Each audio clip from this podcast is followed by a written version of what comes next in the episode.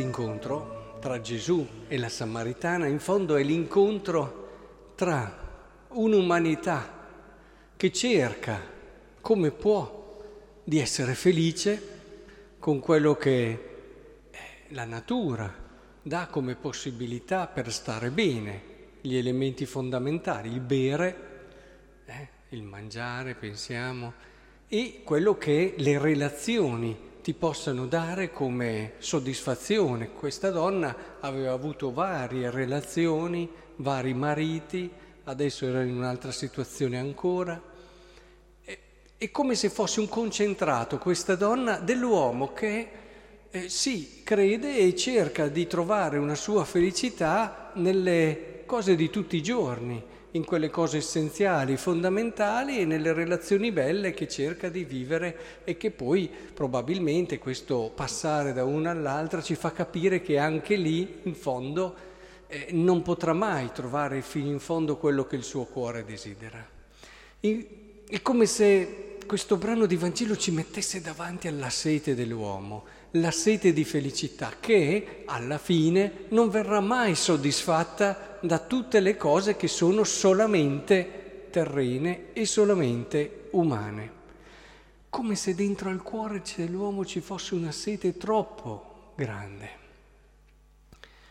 Ora Gesù eh, dà eh, a questa donna un'opportunità nuova, un'acqua che esce da questa logica del bisogno soddisfatto che poi dopo ti fa, però ti ritorna. Guardate che questo vale per tutti i bisogni dell'uomo.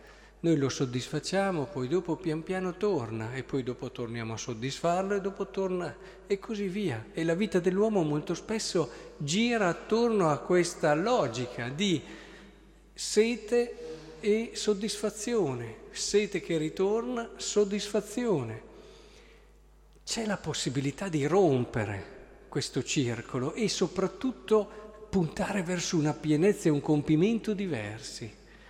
Ecco che Gesù ci apre, come apre a questa donna, questa prospettiva.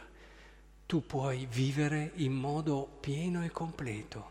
Tu puoi uscire da questa semplice logica continuando a bere, mangiare, avere relazioni, ma dandone un compimento e un senso diverso. Ecco, questo è quello che ci ha portato Cristo, questa è l'acqua che ci ha portato Cristo, la possibilità di giungere ad una felicità non normale, straordinaria, piena, completa, il compimento della nostra vita. Dice, io sono qui, il mio cibo è fare la volontà di colui che mi ha mandato, compiere la sua opera. In questo orizzonte noi troviamo il compimento della nostra vita. E quindi cercare la gioia di Dio, capire cosa vuole da noi e viverlo fino in fondo. Questa è la ricetta di una pienezza e di una gioia straordinaria. Guai a voi e io vi stancherò perché vi dirò che state buttando via la vostra vita se vi accontentate. Guai a voi. Non siamo fatti per accontentarci e dire ah la vita è questo. Cosa vuole Don Carlo? È la vita. Tutti facciamo così, tutti facciamo colà, arriva un problema, una difficoltà, è la vita, arriva una malattia, la vita è questo, arriva la morte, moriamo tutti. No, non dovete ragionare così. Non dovete. Il diavolo ci lavora su questo. L'uomo non è fatto per rassegnarsi, l'uomo è fatto per cercare un compimento, per entrare nella vita e dire no, la vita è altro. Queste cose ci sono, ma non sono queste le chiavi per capire il senso.